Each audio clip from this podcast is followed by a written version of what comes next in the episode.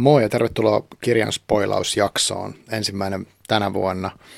Ja mulla on käsittelyssä tämmöinen kirja kuin Art of Gathering Priua Parkerin nimisen kirjoittajan tekemä.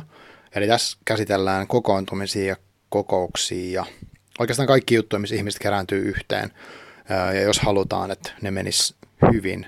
Mä luin tämän tuossa joulukuun lopulla ja olin ihan järkyttynyt siitä, mitä huonoja kokoontumisia mä oon järjestänyt koko elämäni. Mä oon järjestänyt tosi paljon palavereja ja koulutustilaisuuksia, workshoppeja ja treeni, treenitilaisuuksia, leirejä ja ties mitä. Ja ne on kaikki ollut ihan hirveätä roskaa.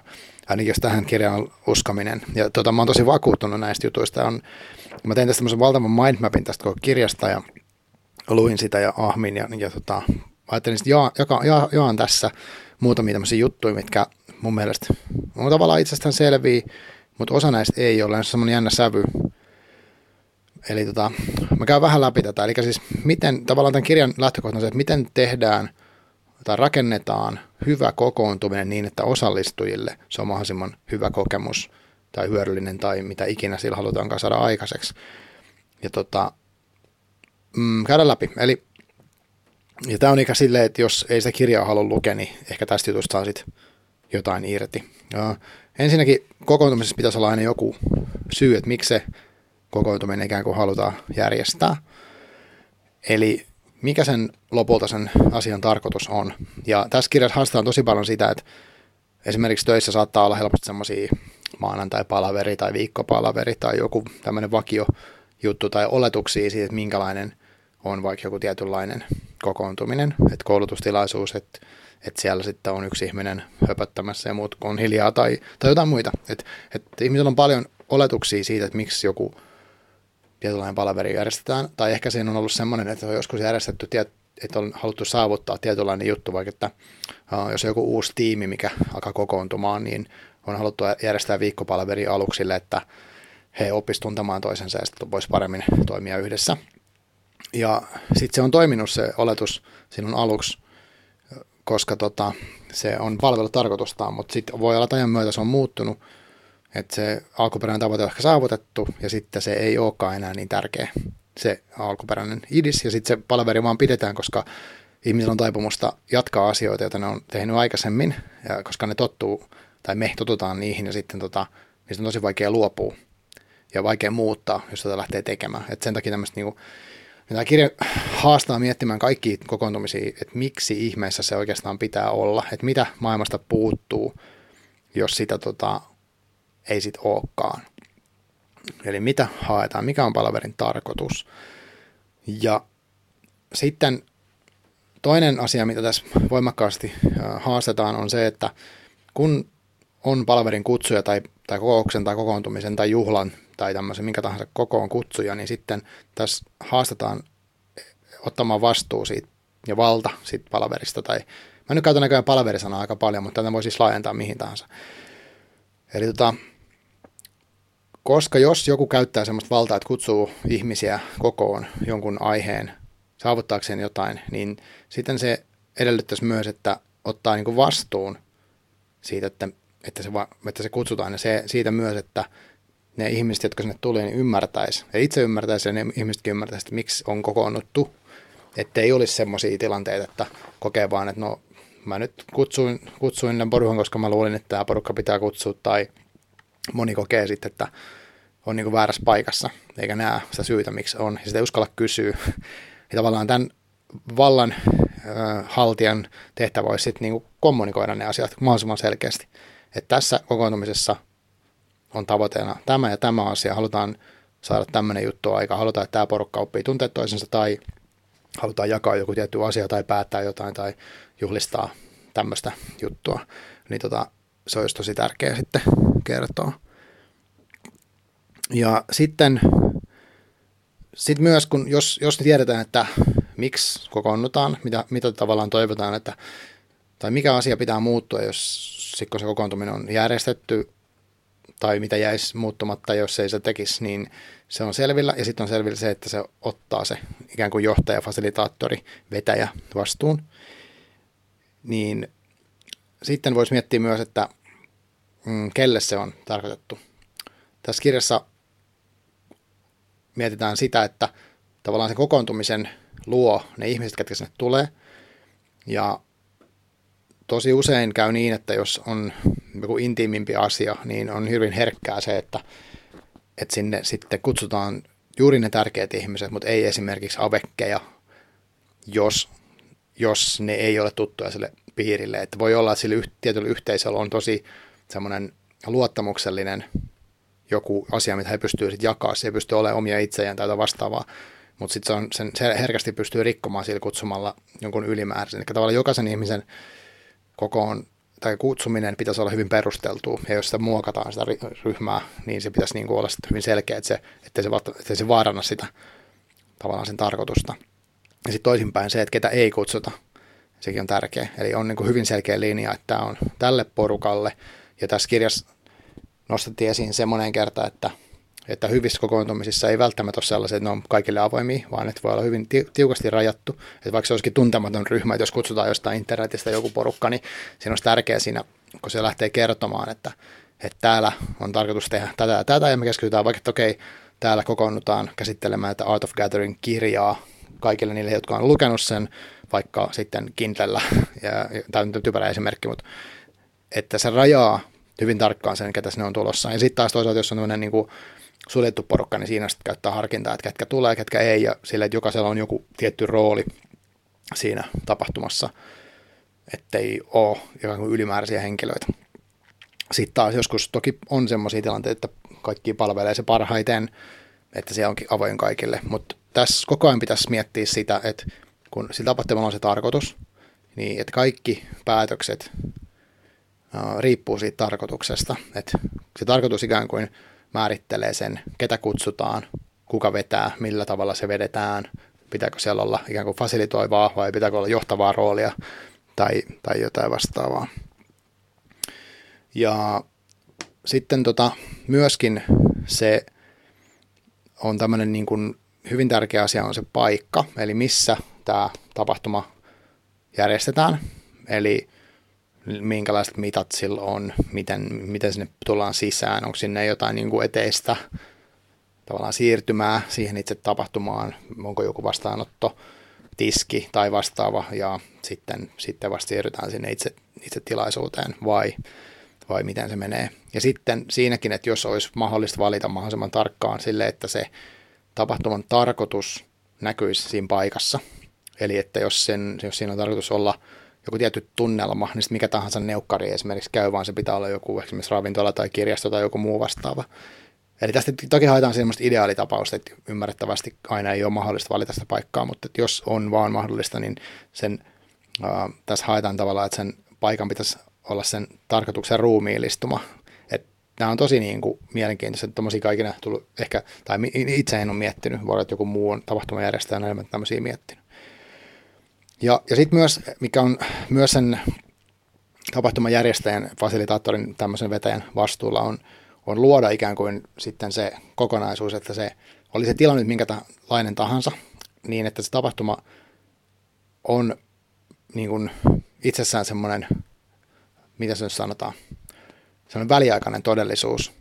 Eli, eli siellä niin kuin linjataan, että että kun tullaan, tullaan sinne, niin kaikki tietää, että mitä heitä odotetaan, ja kaikki ymmärtää myös sen, että, että se tapahtuman, äh, tapahtuman liittyvät jutut, mitä siellä haetaan, mitä siellä on tarkoitus tehdä, niin ne liittyy joko sillä tavalla, että ne liittyy johonkin perinteeseen, mitä ylläpidetään, eli voidaan käyttää jotain tämmöistä vanhaa, vanhaa mallia, että, että siellä pätee tietyt säännöt ja tietyt hierarkiat ihmisten välillä. Tämä on tyypillistä, jos on joku tämmöinen etiketti, etikettiin perustuva tapahtuma, joku vaikka niin kuin tietynlainen illallinen.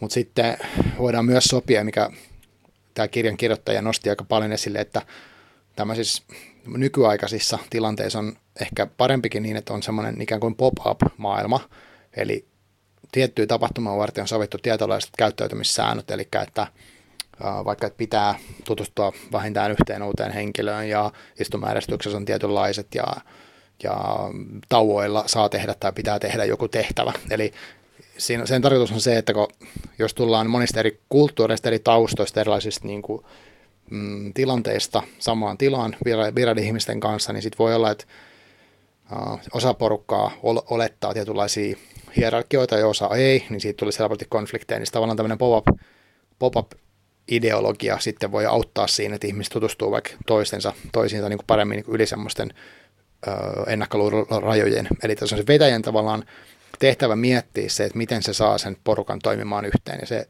ei onnistu itsestään. Tässä kirjassa tosi paljon nostettiin esiin sellaista, sellaista että mitään, mikään niin kuin hyvä tapahtuma ei toimi itsestään.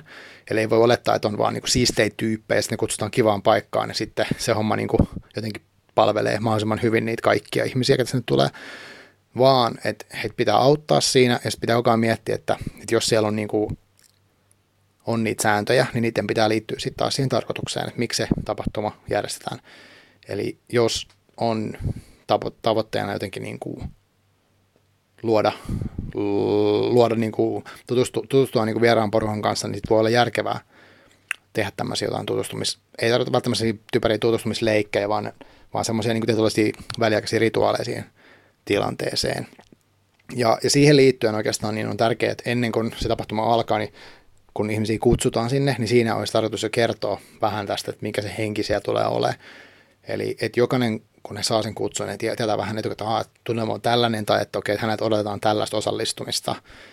Mm, voi olla vaikka, että jos pyydetään ihmisiä jakaa joku henkilökohtainen tarina, eli voisi olla vaikka, että pyydettäisiin jakaa joku tarina, missä joku kertoo, että hei, tämmöinen, tai pyytää ihmisiä kertoa semmoisen asian, mikä on vaikuttanut heihin heidän vaikka maailmankatsomuksia jotenkin tietyllä tavalla, niin semmoisia, jos pyytää ihmisiä tekemään, että se voi olla tosi hyvä tavallaan tutustua muihin ää, muutenkin kuin jonkun ammattitittelin kautta, niin tämän tyyppiset tarinat, mutta se vaatii tosiaan sitä luottamusta, se vaatii sitä, että ihmiset pystyy valmistautumaan, että tämmöisen, tämmöinen sitten olisi tulossa. Eli tota, se olisi tosi tärkeää.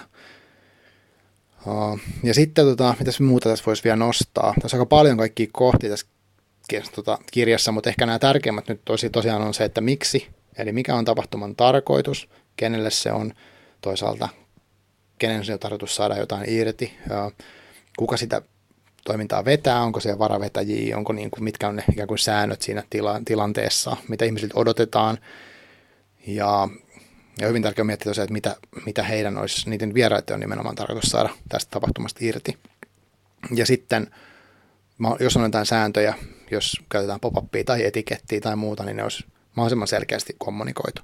Eli näillä jo uskoisin, että itse ainakin omia juttuja mietin, jos, mä, jos pystyisi niin kuin niitä omia tapaamisia järjestää sille, että miettisi näitä tosi hyvin, ainakin tietä siten lähintään, ja kertoisi niistä sitten niin muillekin ihmisille, niin voisi olla mielekkäämpi sitten muillekin osallistua, että ei tulisi sitten semmoista, kun ainakin työelämässä usein valitetaan sitä, että on niin paljon turhia palavereja, ja mä en tiedä, miksi mä istun tuolla, ja sitten pitää mennä sinne ja tänne, niin tavallaan semmoinen aika valittamisen kulttuuri on käsittääkseni monessakin yrityksessä ja monissa niin kuin, että ihmiset onkin vaan valittaa, mutta mut sitten se ei niin kuin mieti, että miten se voisi parantaa sitä tilannetta.